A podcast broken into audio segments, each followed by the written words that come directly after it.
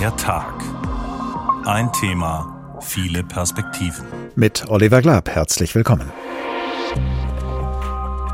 Die Bürgergeldreform ist mehr als eine Regelsatzerhöhung. Wir mögen nicht daran glauben, dass es keine politischen Mehrheiten geben soll, um diese Reform zum 1. Januar möglich zu machen. Nicht nur die Union muss sich bewegen, hier müssen sich auch SPD und Grüne bewegen. Es wäre ein leichtes das Land vor die Wand fahren zu lassen. Nach dem Motto, das Thema Leistungsgerechtigkeit wird auch hier nicht ausreichend berücksichtigt. Ich weiß natürlich, dass das nur im Kompromisswege möglich ist. Ich muss einsparen und wenn ich Lebensmittel Tag für Tag kaufe und verbrauche, dann brauche ich keinen Kühlschrank. Natürlich ist das hinderlich.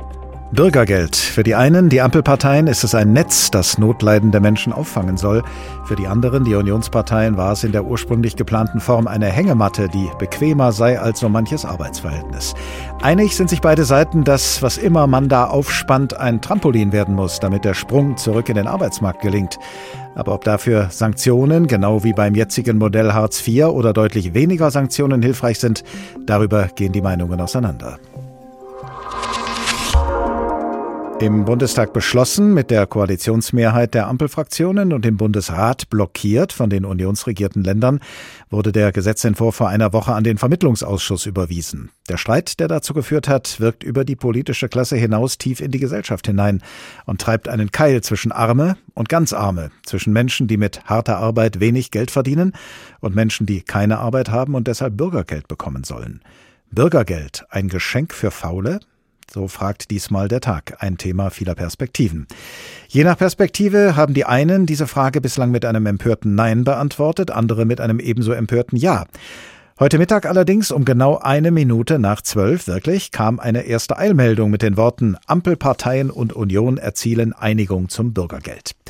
Wir werden in den kommenden 50 Minuten beleuchten, wie das Bürgergeld nun aussieht im Lichte dieser Einigung und inwieweit sich die Empörung der einen wie der anderen Seite nun verschoben hat.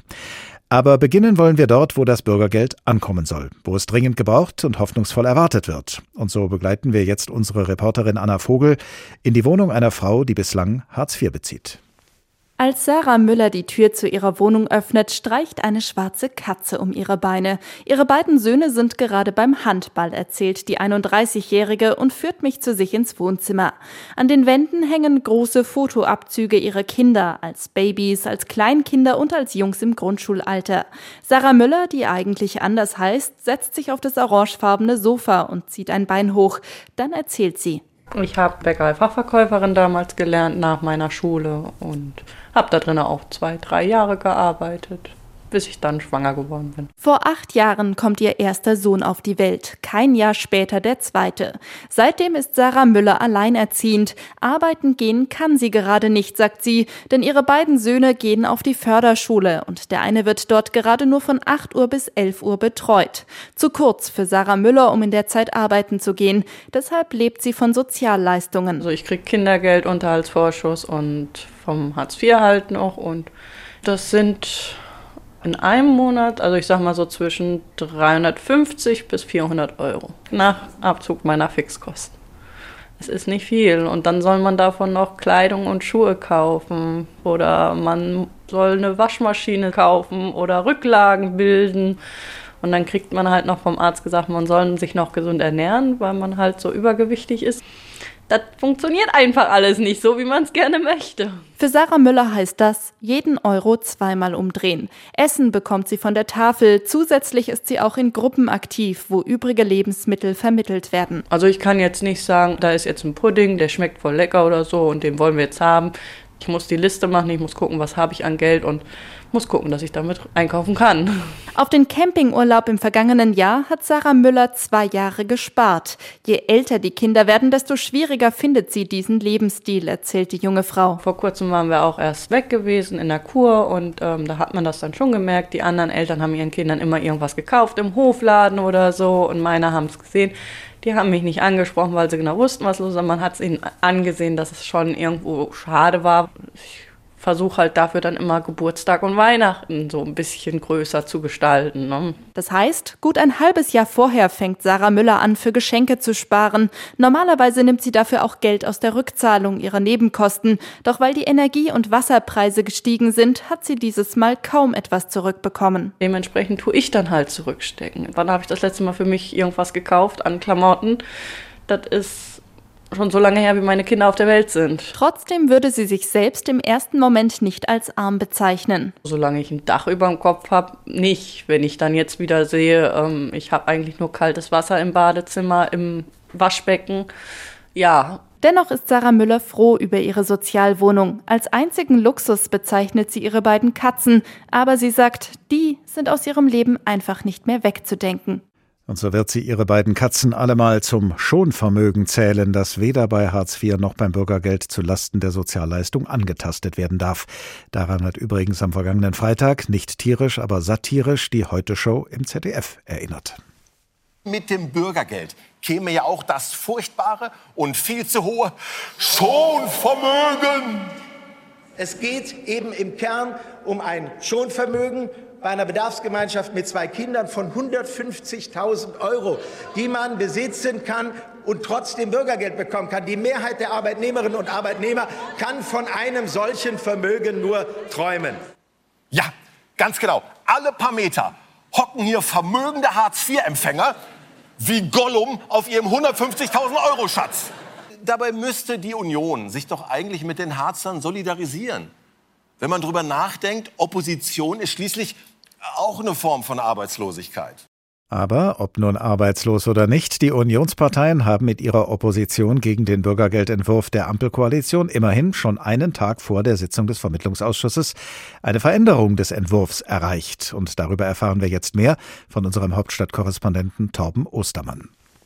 Sie sehen zufrieden aus, Friedrich Merz und Alexander Dobrindt, als sie der versammelten Hauptstadtpresse ihre Sicht auf den Bürgergeldkompromiss erklären. Als erstes gilt es äh, festzustellen, Opposition wirkt. Opposition wirkt, stellt Dobrindt fest. Die Union hat mit ihrem Veto im Bundesrat erst dafür gesorgt, dass die Ampelparteien beim Bürgergeld nochmal an den Verhandlungstisch mussten. Und das habe sich vor allem für CDU und CSU gelohnt, so Friedrich Merz. Diese klare und geschlossene Haltung der Union hat offensichtlich auch dazu geführt, dass die Koalition relativ schnell und ich muss Ihnen auch sagen, sehr weitgehend, ich will sogar sagen, zu meiner Überraschung sehr weitgehend bereit war, hier auch entsprechende Kompromisse zu machen. Und in der Tat sind es deutliche Zugeständnisse, die die Ampel der Union beim Bürgergeld macht. Vor allem der Wegfall der sogenannten Vertrauenszeit, ursprünglich ein Herzensanliegen der Grünen, macht den Verhandlungserfolg von CDU und CSU offensichtlich.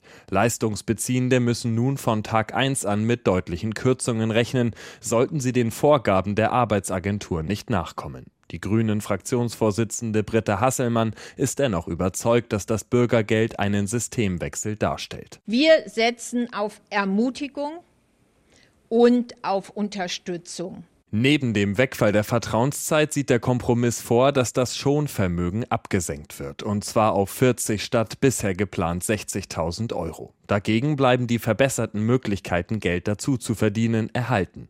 Für den ersten parlamentarischen Geschäftsführer der FDP, Johannes Vogel, ein zentrales Element des Bürgergeldes. Mit dem Bürgergeld schaffen wir mehr Leistungsgerechtigkeit und mehr Aufstiegschancen, unabhängig von der Herkunft. Und auch die SPD scheint mit dem gefundenen Kompromiss zufrieden zu sein. Olaf Scholz, bei einem Wirtschaftsgipfel auf die Einigung angesprochen, reagierte, wie er oft reagiert. Zunächst mal wird es so sein, dass der Vermittlungsausschuss morgen tagt und äh, es viele informelle Gespräche gegeben hat, bei denen das passiert ist, was ich entgegen fast aller, die darüber Berichterstattung produziert haben, vorhergesagt habe, wir werden uns einigen. Es könnte nun alles ganz schnell gehen, wenn der Vermittlungsausschuss zustimmt. Bundestag und Bundesrat tagen noch diese Woche und können beschließen.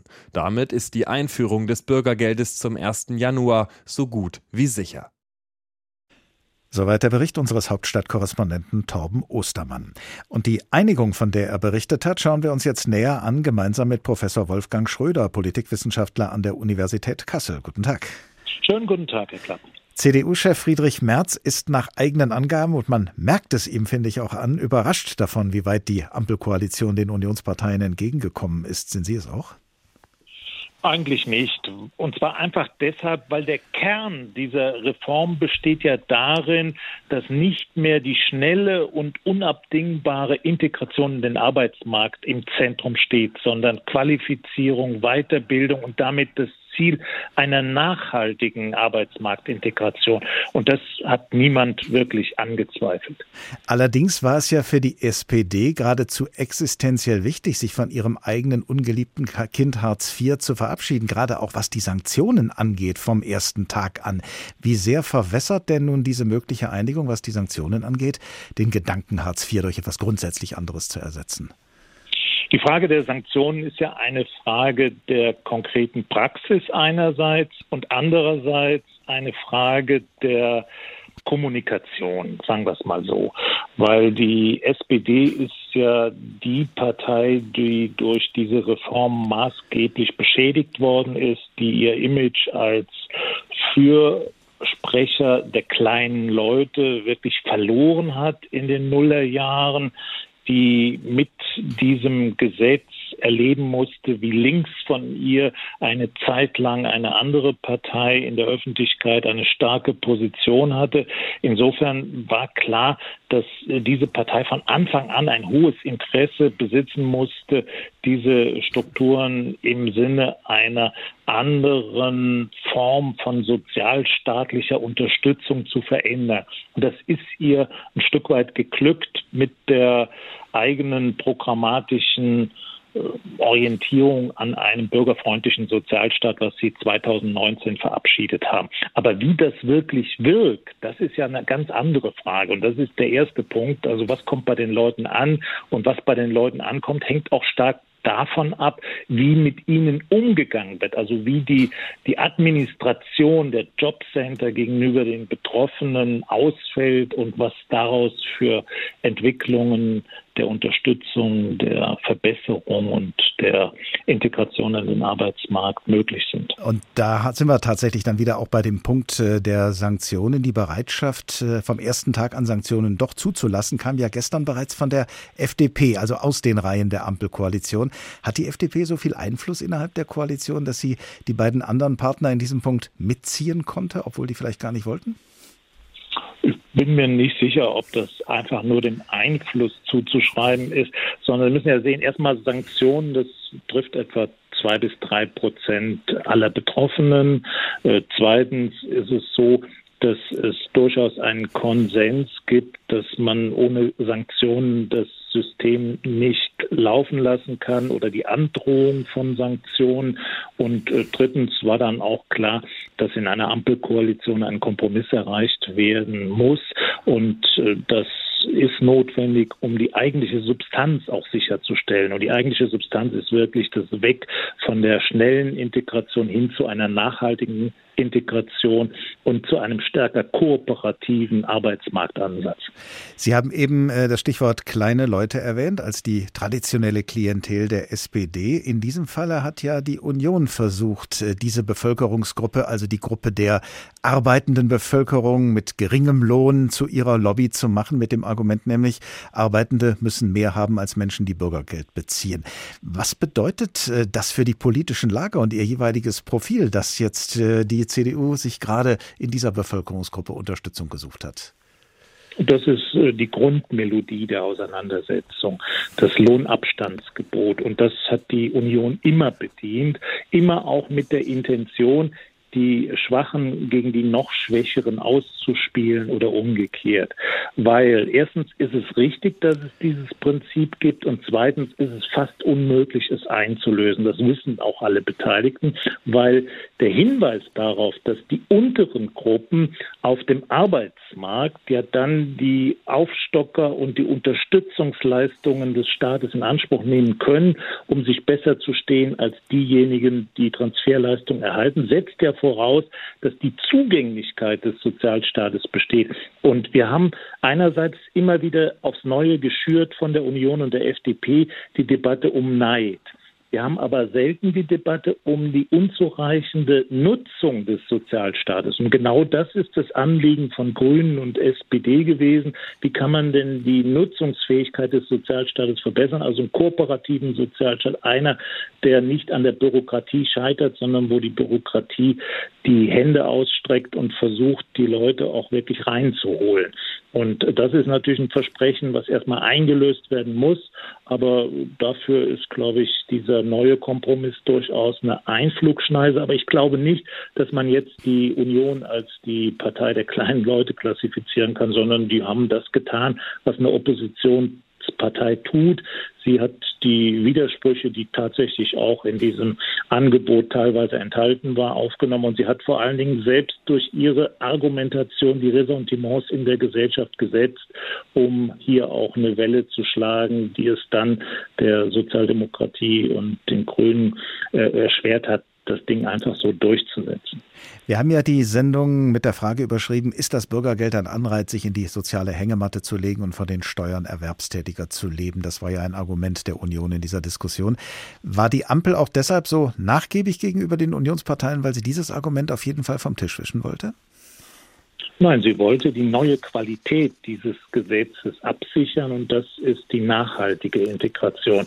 Und ansonsten ist ja diese Gruppe, der Bürgergeld in Anspruch nehmenden sehr heterogen. Also wir haben ja da viele, die haben kumulative Risiken, die sind krank, die wohnen in schlechten Verhältnissen, die sind nicht mobil, die haben keine Qualifikation, die auch gar nicht so einfach vermittelbar sind. Und dann gibt es eine kleinere Gruppe, die kann man schnell und gut vermitteln. Und da kann man auch schnell was erreichen. Also die Hängematte ist sowieso nicht das Bild, das hier angemessen ist. Das ist eher geeignet, um Stimmung zu machen und die Dinge so zu entwickeln, dass man selbst am Ende als die Kraft da steht, die etwas bewirkt hat. Aber ich glaube, hier ist entscheidend nicht, dass man jetzt einen Kompromiss macht, weil das ist das äh, Prinzip von Politik und die Aufgabe des Vermittlungsausschusses, sondern hier ist entscheidend, dass man einen Schritt weiter in Richtung eines kooperativen Sozialstaates gegangen ist und die Weiterbildung und nachhaltige Integration ins Zentrum gerückt worden ist. Und insofern ist das ein Sieg für ein demokratisches und positives Verständnis von Sozialstaatlichkeit. Professor Wolfgang Schröder, Politikwissenschaftler an der Universität Kassel. Vielen Dank. Sehr gerne.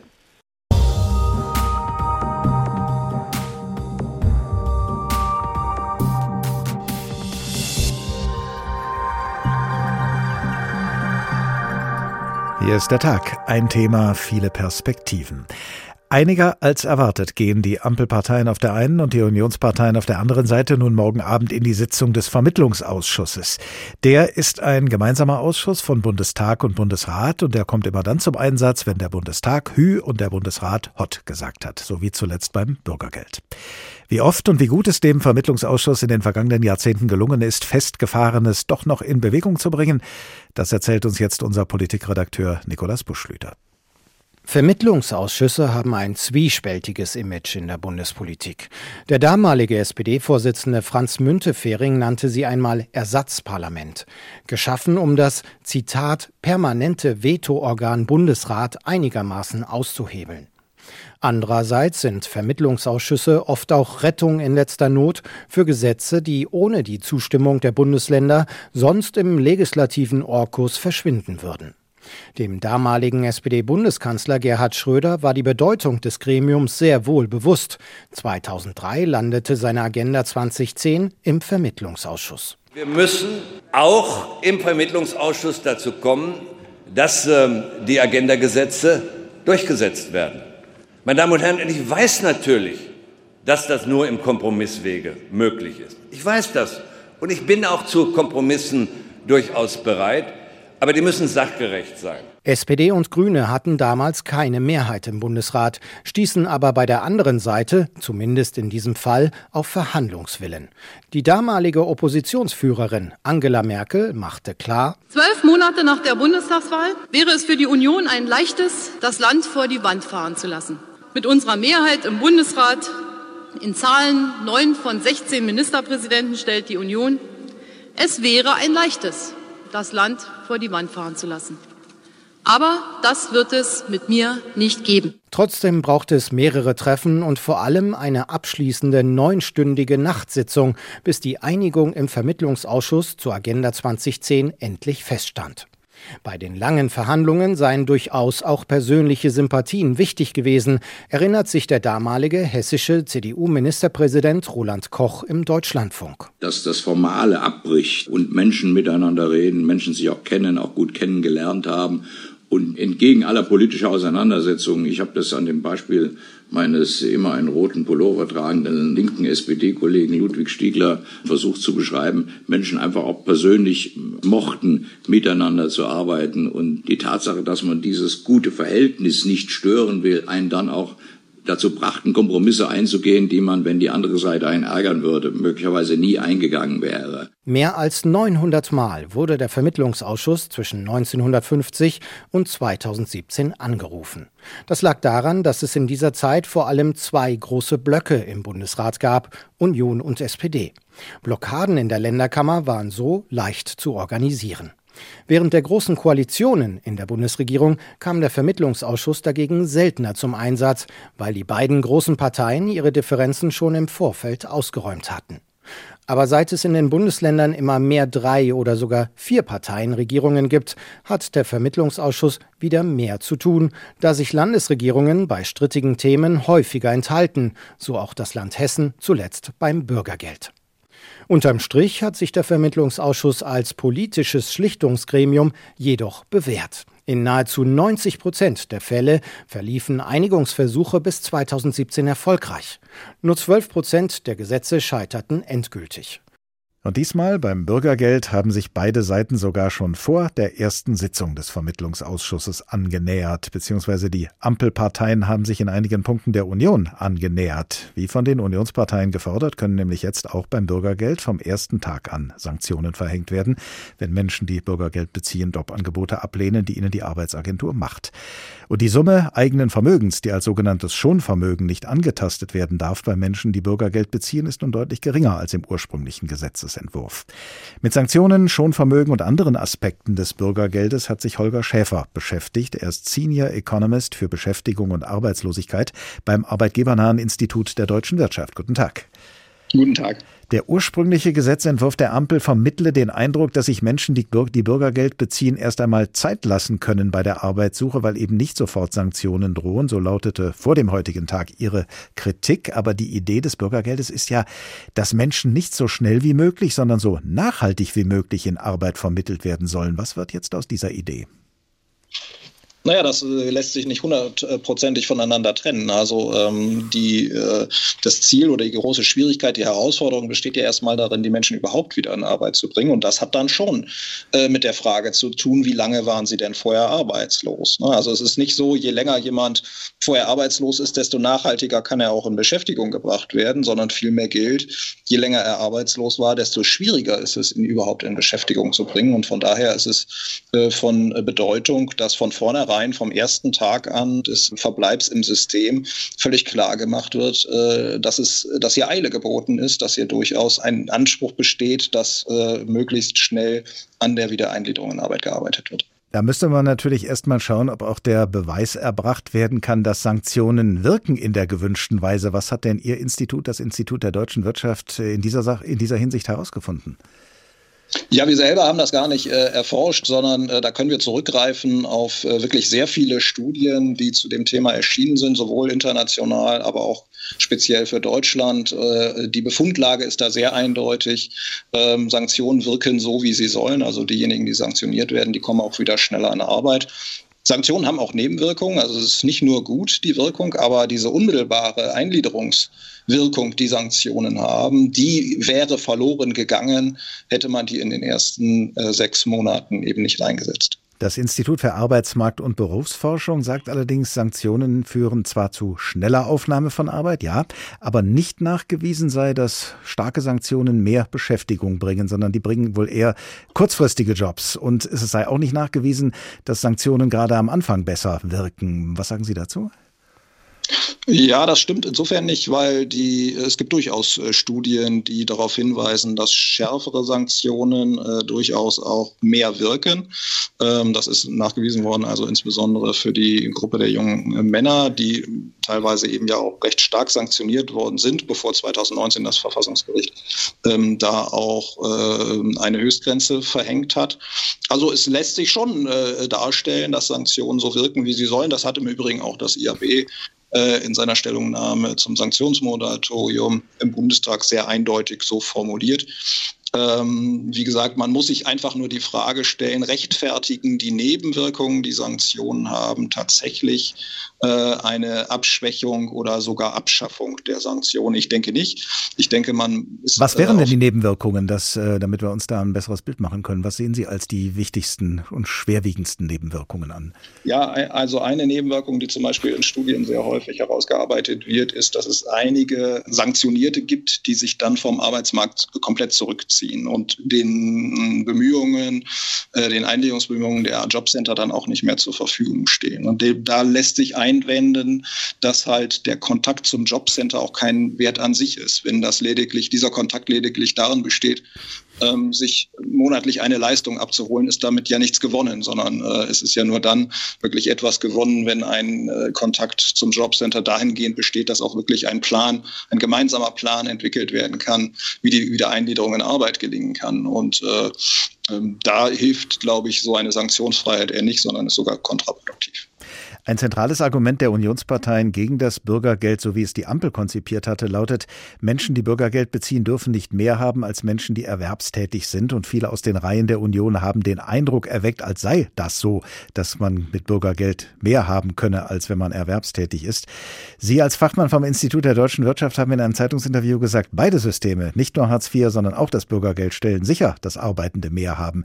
Sollte die Union mehr auf das äh, Institut der deutschen Wirtschaft hören? Ja, es ist immer gut, wenn man auf uns hört. Aber äh, in dem Fall, ja, also es ist halt so, dass derjenige, der arbeitet, tatsächlich immer mehr verfügbares Einkommen hat als derjenige, der gar nicht arbeitet, sofern er seine Ansprüche auch wahrnimmt, die er hat auf ergänzende Transferleistungen. Das ist äh, die Annahme, die da mit drin ist, sozusagen in meiner oder unserer Aussage und die offensichtlich die Union so nicht getroffen hätte. Aber das hätte man dann vielleicht auch dementsprechend kommunizieren müssen, um ganz klar zu machen, worüber man überhaupt redet. Eine unserer Hauptstadtkorrespondentinnen hat dieser Tage kommentiert, wenn die Union will, dass Arbeitende mehr Geld bekommen als Leute mit Grundsicherung und wenn die Union zugleich mit einer Anhebung der Hartz-IV-Regelsätze einverstanden ist, dann verstehe sie nicht, warum die Union seinerzeit gegen die Anhebung des Mindestlohns gewesen ist. Hat die Kollegin recht? Äh, nein, hat sie nicht, weil äh, der, die, die Lohnhöhe ist ja nun etwas, was nicht äh, idealerweise nicht staatlich verordnet werden sollte. Wir haben nun einen Mindestlohn, der eine Untergrenze setzt, aber im Großen und Ganzen ist ja nun der Sinn der Sache, dass die Löhne von Arbeitgebern und Arbeitnehmern verhandelt werden, je nachdem nämlich, wie hoch die Produktivität jeweils ist. Und man kann natürlich den Mindestlohn hochsetzen auf 20, 30, 40 Euro. Dann hat man das Problem sicherlich beseitigt des Lohnabstandes. Der ist dann auf jeden Fall gegeben gegeben. Ähm, aber das hat natürlich, äh, kann sich jeder selber denken, sicherlich Auswirkungen dann auf die Zahl der Beschäftigungsverhältnisse, die angeboten werden. Ist denn das Bürgergeld in der ursprünglich geplanten oder gar in der jetzt ausgehandelten Form ein Anreiz, sich in die soziale Hängematte zu legen und von den Steuern erwerbstätiger zu leben? Wie beantworten Sie diese Frage, die wir über unsere Sendung gestellt haben? Also dieses Bild der sozialen Hängematte, äh, das würde ich mir nicht zu eigen machen. Ich glaube daran nicht an, an, an Menschen, die äh, berechnenderweise jetzt im, im Transferbezug verbleiben. Aber wir wissen eben als Ökonomen auch, Menschen reagieren auf Anreize. Und äh, wenn es sich äh, eben nicht wirklich lohnt, wenn man nur sehr wenig mehr Geld hat äh, mit Arbeit als mit dem Bezug von Grundsicherungsleistungen, äh, gibt es eben schon den einen oder anderen, der äh, sagt, also hier diese zusätzliche Anstrengung, die ich vielleicht machen müsste, um meine Chancen zu verbessern, ähm, die mache ich jetzt an der Stelle vielleicht nicht, weil ich sie auch nicht machen muss. Also es gibt eine Anreizwirkung, die ist äh, auch gut belegt.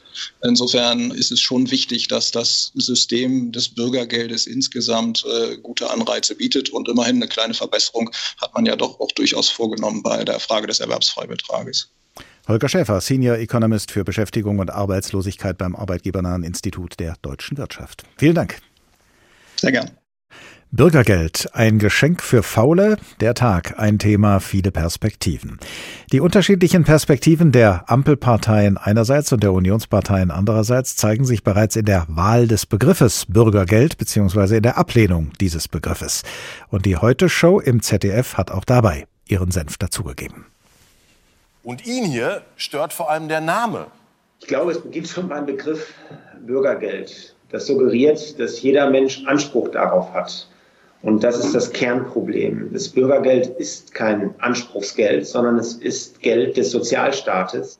Das ist es. Bürgergeld, das klingt ja fast, als wären Hartz-IV-Empfänger Bürger. Ja, nennt das doch Assi-Almosen ne? oder Pennerpauschale, keine Ahnung. Und da sind wir bereits bei einem ganzen Füllhorn polemischer Begriffe für Menschen, die staatliche Hilfe in Anspruch nehmen, weil sie arbeitslos sind.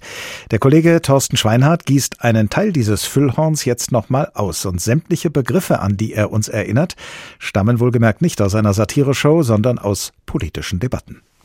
Sie liegen den ganzen Tag in der sozialen Hängematte und lassen sich von Vaterstaat durchfüttern.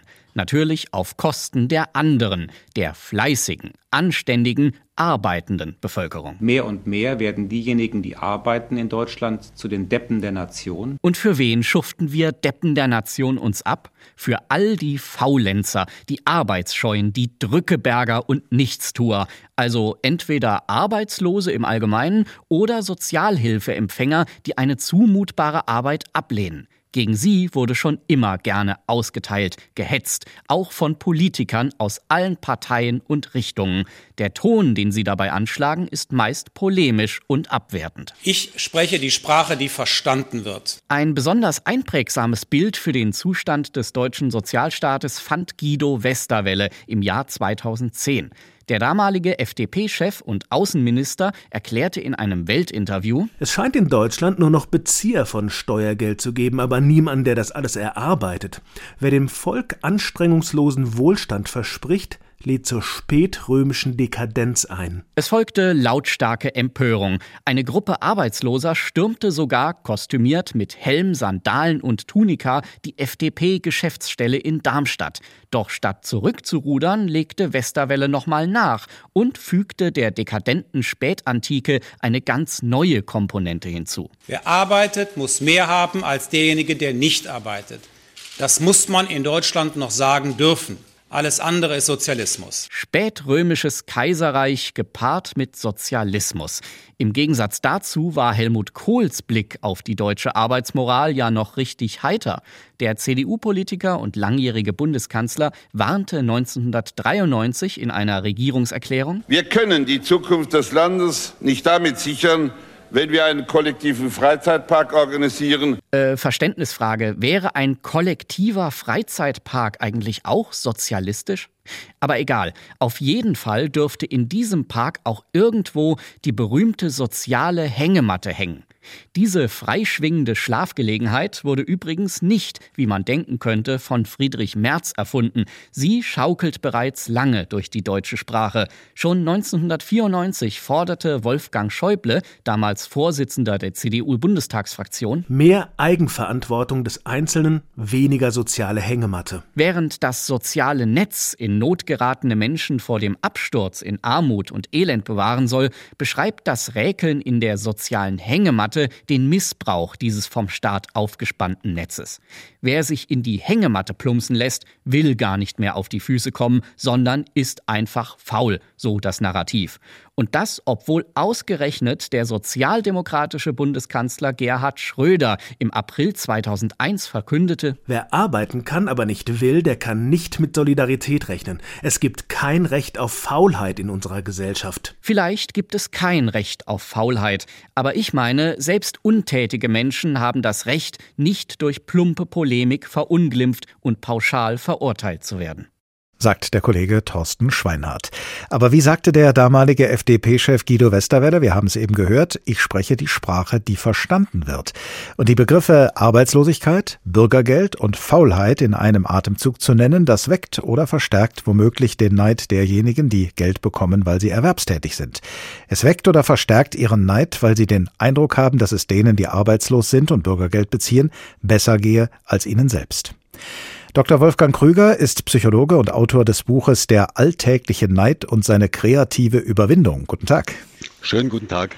Entsteht dieser Neid, den ich gerade beschrieben habe, eigentlich auch ohne, dass er politisch geschürt wird? Na, zunächst einmal muss man sagen, wir leben in Deutschland in einer Neidgesellschaft, wo wir uns viel vergleichen, wo wir oft die Frage stellen, sind Dinge gerecht? Und das klingt zunächst einmal negativ, ist in Wirklichkeit aber grundlegend positiv, weil wir haben im Mittelalter eng zusammengelebt.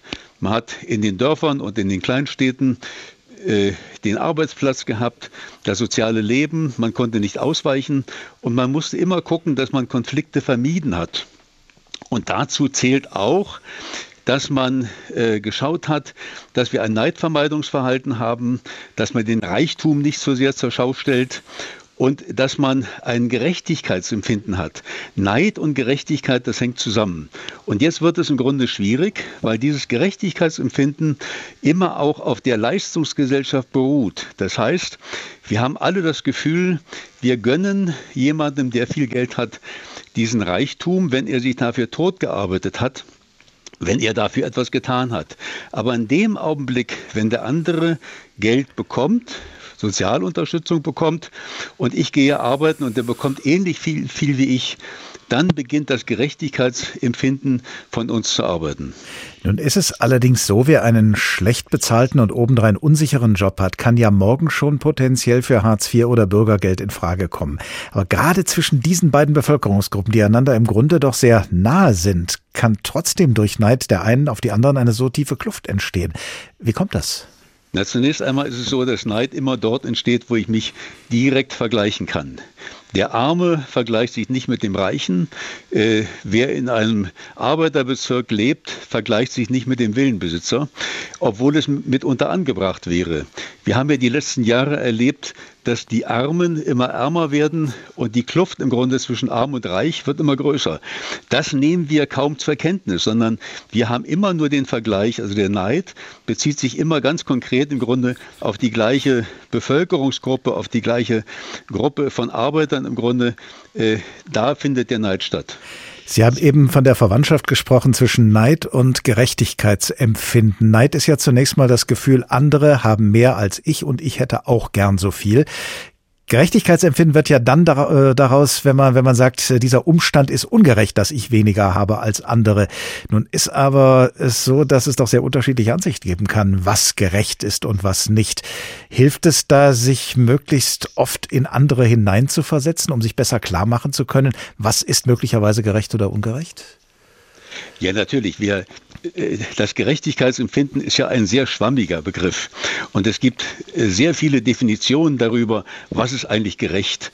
Dass ich gleiche Lebensbedingungen habe zum Beispiel, das ist gerecht. Und gerade bei der Frage ähm, von Sozialleistungen und äh, wie kann ich das vergleichen mit, mit einem Arbeitslohn? Äh, da muss ich sehr ordentlich diskutieren. Aber es ist schwierig, wenn ich solche Diskussionen, die notwendig sind, die berechtigt sind, wenn ich die zu schnell im Grunde abwürge, wenn ich äh, quasi sehr affektgesteuert äh, miteinander rede und wenn sehr schnell dann Begriffe kommen wie Neid, das passt nicht, das behindert die Diskussion. Ihr Buch handelt ja dem Titel nach nicht nur vom alltäglichen Neid, sondern auch von seiner kreativen Überwindung. Wie lässt sich Neid denn kreativ überwinden? Na, zunächst einmal gibt es ja wir, haben, wir leben in einer Gesellschaft, wo die Affekte, also wo auch der Wut, äh, wo die Rache, ähm, wo Eifersucht und Neid eher schlecht gemacht werden. Also wir haben ein sehr distanziertes Verhältnis zu all den großen negativen Leidenschaften. Und wir müssen bedenken, dass Neid durchaus positiv sein kann. Denken Sie nur an Sportler, wo jeder der Erste sein will. Das bezeichnen wir dann vornehm als Rivalität. Oder in der Corona-Zeit die Wissenschaftler, die als Erste etwas rausbringen wollten und dann Ruhm und Ehre und Geld verdienen wollten. Das ist durchaus positiv.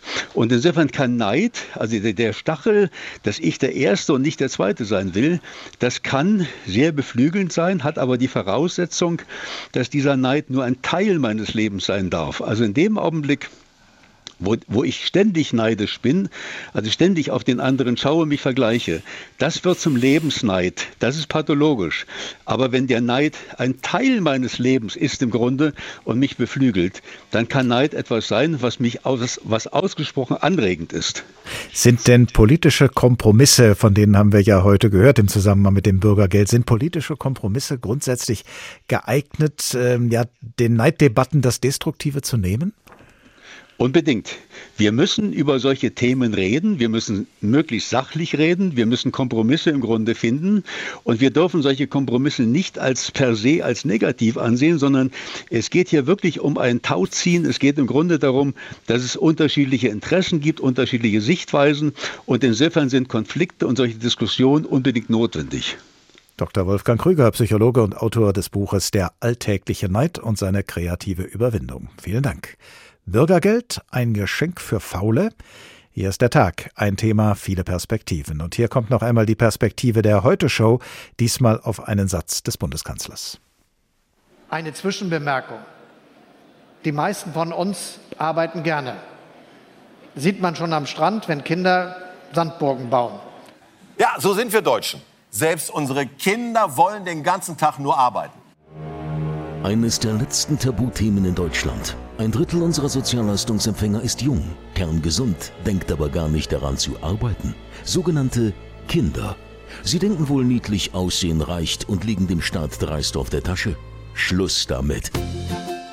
Wer Kaufladen spielen kann, der kann ja wohl auch bei Rewe an der Kasse sitzen oder Regale einräumen. Zumindest die beiden unteren. Immer nur mit Lego bauen, wie asozial und kindisch kann man sein. Auf echten Baustellen fehlt das Personal. Und wenn der kleine Luca echt so gerne Bobbycar fährt, soll er dabei wenigstens Pizza ausfahren, die faule Sau.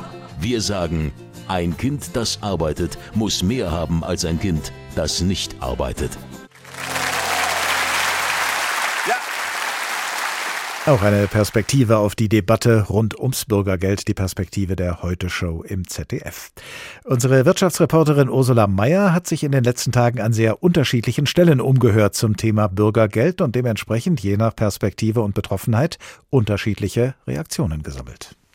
Klaus K. aus Frankfurt ist schwer zu erreichen, denn ein Handy besitzt er nicht, auch keinen Kühlschrank. Ich muss einsparen und wenn ich Lebensmittel Tag für Tag kaufe und verbrauche, dann brauche ich keinen Kühlschrank. Natürlich ist das hinderlich. Aber Klaus K. hat für all das kein Geld übrig. Er lebt von Grundsicherung, bekommt jeden Monat nur knapp 450 Euro. Dazu werden die Miete seiner kleinen Wohnung und die Heizkosten bezahlt. Mit dem geplanten Bürgergeld könnten es nächstes Jahr rund 50 Euro mehr werden. Insgesamt genau 502 Euro. Die sollen Empfänger von Grundsicherungen wie auch Hartz-IV-Empfänger bekommen, also Arbeitssuchende. Aber angesichts der steigenden Preise im Supermarkt würde selbst das vorn und hinten nicht reichen, glaubt Klaus K. Diese moderate Anhebung ist eigentlich für die Katz, weil die Preissteigerung auch im nächsten Jahr, die Prognosen sind über 10 Prozent. Die Situation wird schlimmer. Und dann kommen noch die erhöhten Strompreise. Denn anders als für die Heizkosten gibt es für den Strom keinen Extrazuschlag. Auch den muss der Frankfurter mitbezahlen mit seinem Regelsatz. Enttäuschung auch beim Paritätischen Wohlfahrtsverband Hessen. Arbeitsmarktexpertin Annette Wippermann sagt über das geplante Bürgergeld. Wir gehen davon aus, dass die 502 Euro überhaupt nicht ausreichen. Und wir haben schon lange gefordert, dass der Regelsatz auf 650 Euro erhöht werden muss. Nur mit 650 Euro ist es bei den derzeitigen Preisen überhaupt möglich, angemessen auszukommen. Nicht nur die Höhe des Bürgergeldes stößt hier auf Kritik, auch damit verbundene Neuregelungen. So findet Wippermann. Die Erfahrung zeigt, dass Langzeitarbeitslose nicht faule Menschen sind, die man mit Sanktionen zu einer Aktivität treiben muss. Ich finde es ganz wichtig, dass man diesen Menschen respektvoll begegnet und dazu sind Sanktionen nicht notwendig. Ganz anders sehen das die hessischen Arbeitgeber vertreten durch die Vereinigung der hessischen Unternehmerverbände. Den Arbeitsmarkt hat dort Stefan Höhl im Blick und er hält gewisse Druckmittel durchaus für sinnvoll, weil Leistungsempfänger auch eine Gegenleistung erbringen sollen. Sie sollen sich anstrengen, wieder an einen Job zu kommen. Und so kritisiert Höhl. Das Bürgergeld schwächt die Anreize zur Aufnahme von Arbeit. Und das ist grundfalsch in einer Situation, wo wir von Monat zu Monat mehr offene Stellen haben. Denn nach Angaben des Verbandes werden in Hessen aktuell rund 120.000 Arbeitskräfte gesucht. Der Fachkräftemangel ist groß, auch im Handwerk. Das weiß Guido Mensinger nur allzu gut. Er leitet den gleichnamigen Malerbetrieb in Frankfurt und beschäftigt dort 100 Mitarbeiter. Die Idee des Bürgergelds ist mit Sicherheit gut. Aber aktuell verschärft sie das Problem in den Handwerksberufen, die gezwungen sind, viel mit Geringverdienern zu arbeiten. Die höheren Regelsätze, so Mensingers Sorge, würden noch mehr Menschen davon abhalten, eine Arbeit aufzunehmen. Er selbst hat vergleichsweise wenig Probleme, weil er, wie er sagt, ganz gut bezahlt. Soweit der Bericht unserer Wirtschaftsreporterin Ursula Mayer. Professor Stefan Sell, Professor für Volkswirtschaftslehre, Sozialpolitik und Sozialwissenschaften an der Hochschule Koblenz. Guten Tag. Guten Tag. Zweierlei hat die Ampelkoalition vor mit Menschen, die ihre Arbeit verloren haben. Sie will sie mit Hilfe des Bürgergeldes finanziell absichern und sie will erreichen, dass sie möglichst dauerhaft wieder in den Arbeitsmarkt zurückkehren. Gucken wir zunächst mal auf das erste Ziel, denn da haben wir gerade im Bericht mehrfach gehört, dass die Höhe des Bürgergeldes nach Ansicht von Betroffenen und Sozialverbänden gar nicht ausreicht als finanzielle Absicherung. Welche Folgen hat das? Naja, das hat ähm, die unmittelbare äh, Folge, dass Millionen Menschen nach den Berechnungen der Kritiker der Höhe der Grundsicherung, dass die äh, zu niedrig ist, dass sie zu wenig Geld zur Deckung des soziokulturellen Existenzminimums äh, haben. Wir haben ja ähm, alternative Berechnungen schon seit Jahren, um die Spannweite zu verdeutlichen. Selbst wenn jetzt für einen Alleinstehenden zum 1. Januar das das Bürgergeld ähm, auf 500, knapp über 500 Euro angehoben werden würde, was den Regelsatz angeht, dann reichen die Berechnungen bis hinauf auf 725 Euro, die eigentlich gewährt werden müssten, wenn man rein fachlich das äh, Existenzminimum, das zu deckende, berechnet. Das, da sehen Sie, äh, das ist eine Kritiklinie. Hm, und äh, was bei der ganzen Berichterstattung äh, jetzt in den letzten Tagen ein Stück weit verloren gegangen äh, ist. Man kann ja den Eindruck bekommen, es geht äh, bei dieser Reform ausschließlich um arbeitslose Menschen und äh, das ist aber nicht der Fall, denn die Arbeitslosen, an die wir alle denken, sind nur eine Minderheit der Hartz IV oder in Zukunft Bürgergeldempfänger. Wir haben zurzeit 5,3 Millionen Menschen, die in der Grundsicherung sind und die Mehrzahl davon sind Menschen, die nicht arbeitslos sind in unserer Vorstellung. Wir haben Hunderttausende Alleinerziehende, vor allem Mütter, die auf Hartz-IV-Leistungen angewiesen sind. Wir haben Aufstocker, wir haben pflegende Angehörige, die so wenig Geld haben, dass sie auf zusätzliche Leistungen angewiesen sind. Und da spielt natürlich die Höhe der Regelleistung schon eine sehr, sehr große Rolle. Und diese Höhe oder zu geringe Höhe ist natürlich für diejenigen, die tatsächlich arbeitslos äh, da reingerutscht sind in das Bürgergeld oder in Hartz IV, ist das für die natürlich dann umso wichtiger, wieder in den Arbeitsmarkt dauerhaft zurückzukehren, wie das ja auch die Absicht der Ampelkoalition ist, die andere Absicht. Kann denn das Bürgergeldmodell auch in der geänderten Form, die die Unionsparteien jetzt durchgesetzt haben, diese Absicht in die Tat umsetzen? Also was wir erlebt haben, ist wirklich für jemanden, der sich seit langem damit beschäftigt, eine irritierende Erfahrung. Wir haben diese Diskussion über den angeblich mangelnden Lohnabstand im unteren Bereich und die Notwendigkeit, die Leute zu sanktionieren, damit sie Arbeit aufnehmen, die haben wir ja schon seit vielen, vielen Jahren. Die kommt immer so wellenmäßig. Aber diesmal ist es tatsächlich gelungen, eine Gesetzesänderung zu stoppen und umzusetzen umzukehren. Aber eigentlich geht diese Diskussion an einem, an einer wirklich grundlegenden äh, Frage vorbei. Äh, denn es ist eben, es gibt kein Lohnabstandsgebot, was jetzt diese Tage immer wieder behauptet wird. Ich erinnere an ein wegweisendes Urteil des Bundesverfassungsgerichts aus dem Jahr 2010.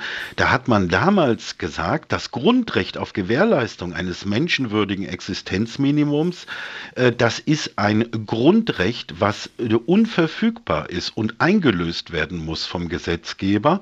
Und äh, man hat dort dem Gesetzgeber klar gesagt, dass die Frage, äh, wie hoch dieses menschenwürdige Existenzminimum äh, sein muss, dass das nicht davon abhängig sein äh, kann, wie niedrig die Löhne im Niedriglohnbereich sind. Und äh, leider wurde diese wichtige Maßgabe des Bundesverfassungsgerichts in den letzten Wochen meiner Wahrnehmung nach äh, ausgeblendet. Das heißt, man müsste beide äh, Absichten, die die Ampelkoalition jetzt im Zusammenhang mit dem Bürgergeld zusammenfasst, man müsste sie doch getrennt betrachten. Die arbeitsmarktpolitische Absicht, Leute zurückzubringen in die Arbeit und die wirklich allein absichernde Absicht des Bürgergeldes selber? Das müsste man getrennt behandeln? Das muss man getrennt be behandeln. Und wenn Sie dann die Diskussion verengen auf die Frage der Arbeitsmarktintegration, ähm, jetzt wurde die Fordernsseite äh, so hervorgehoben und wir müssen die Leute sanktionieren, äh, die müssen doch äh, dann Arbeit aufnehmen. Na, der, die Erfahrung ist, dass die Fördernseite äh, in der Vergangenheit, wenn Sie die Fachdiskussion verfolgen, viel zu kurz gekommen ist. Wir wir haben zum Beispiel im Hartz-IV-System nur einer von 100 Hartz-IV-Empfängern hat überhaupt die Möglichkeit bekommen, eine Weiterbildung äh, zu machen, die zu einem anerkannten Berufsabschluss führt. Genau das will jetzt übrigens die Ampelkoalition auch mit dem neuen Gesetz verbessern, weil wir wissen, dass eine nachhaltige Integration in Beschäftigung in Deutschland ganz stark davon abhängt, ob sie einen Berufsabschluss haben. Und wir haben ganz viele Menschen ohne einen Berufsabschluss und äh, die pendeln dann immer zwischen befristeten Jobs und äh, dem Hartz-IV-Bezug hin und her. Drehtüreffekt. Also sozusagen wirklich auch eine, eine sinnvolle Förderung, die auszubauen aufzubauen und auch positiv zu denken, denn es gibt ganz viele Hartz-IV-Empfänger, die wirklich händeringend auch gerne eine neue Arbeit oder überhaupt eine Erwerbsarbeit aufnehmen würden, wenn sie denn die Gelegenheit dafür bekommen. Ähm, das ist leider so ein bisschen äh, in den letzten Wochen untergegangen in der Diskussion, weil man sich auf sicherlich immer vorhandene schwarze Schafe fokussiert hat. Verstehe ich Sie also richtig, dass also das Bürgergeld weder in der ursprünglich geplanten Form noch in der jetzt geänderten Form ja den Fortschritt bringen kann, den Sie für richtig halten? Also, wenn Sie das beziehen auf die beiden Hauptdimensionen, auf der einen Seite Arbeitsmarktintegration, wohlgemerkt für einen Teil der Hartz-IV-Empfänger oder Bürgergeldempfänger, weil wir ganz viele Menschen haben, die arbeiten, aber so wenig haben, dass sie aufstockend diese Leistungen brauchen. Die machen wertvolle Arbeit, pflegende Angehörige, alleinerziehende Elternteile. Äh, die, die, die, sind ja gar nicht aufgetaucht. Wir haben 1,5 Millionen Kinder, die von diesen Leistungen abhängig sind. Also da zu diskutieren über die Höhe der Leistung macht Sinn. Bei der Arbeitsmarktintegration zeigen doch die Erfahrungen der Vergangenheit, dass wir tatsächlich hier einen Schwerpunkt auf positive, auf fördernde Aspekte legen sollten, bevor wir mit dem Vorschlaghammer äh, daran gehen bei einer Minderheit. Und da äh, hat das Bürgergeldgesetz tatsächlich, auch so wie es jetzt wohl kommen wird, partielle Verbesserungen im Köcher, aber sozusagen es ist wirklich kein Systemwechsel, wie in den letzten Wochen teilweise in den Raum gestellt wurde, sondern es ist eine teilweise Verbesserung der bisherigen Hartz-IV-Regelungen ähm, und äh, umso wichtiger wäre diese teilweisen Verbesserungen jetzt auch zum 1. Januar dann ähm, äh, zu retten. Und äh, durch den Kompromiss heute scheint es auch dazu zu kommen. Und ein Anreiz, sich in die soziale Hängematte zu legen, erkennen Sie dementsprechend auch nicht in dem Bürgergeld. Also ein Anreiz, äh, eine soziale Hängematte, allein dieser, dieser Begriff, nochmal, es gibt äh, dieses Grundrecht auf Sicherung des Existenzminimums. Und ja, es gibt die Leute, die äh, das System missbrauchen, in Anführungszeichen, die hat es in den letzten Jahrzehnten in der alten Sozialhilfe immer gegeben. Das ist ein, ein Dauerthema, da muss man auch individuell gucken und rangehen, aber hier 5,3 Millionen Menschen Menschen in Kollektivhaft zu nehmen für das fragwürdige Verhalten eines, eines kleinen Anteils von Leistungsempfängern, das ist schon, äh, ja, das sollte man sich dreimal überlegen, ob man das so populistisch nach vorne treibt. Professor Stefan Sell, Professor für Volkswirtschaftslehre, Sozialpolitik und Sozialwissenschaften an der Hochschule Koblenz. Vielen Dank. Das war der Tag. Ein Thema, viele Perspektiven. Die Frage Bürgergeld, ein Geschenk für Faule, hat von unseren Gästen niemand mit einem pauschalen Ja beantwortet. Was aber nicht heißt, dass das Bürgergeld auch und gerade in seiner geänderten Form keine Schwächen hätte. Was wir in den vergangenen 50 Minuten erfahren haben über mögliche Stärken und mögliche Schwächen des Bürgergeldes, können Sie jederzeit wiederhören, denn der Tag, ein Thema vieler Perspektiven, steht als Podcast in der ARD Audiothek oder auf anderen Podcast-Plattformen. Ich heiße Oliver Glab und ich wünsche Ihnen eine gute Zeit. Bis zum nächsten Tag.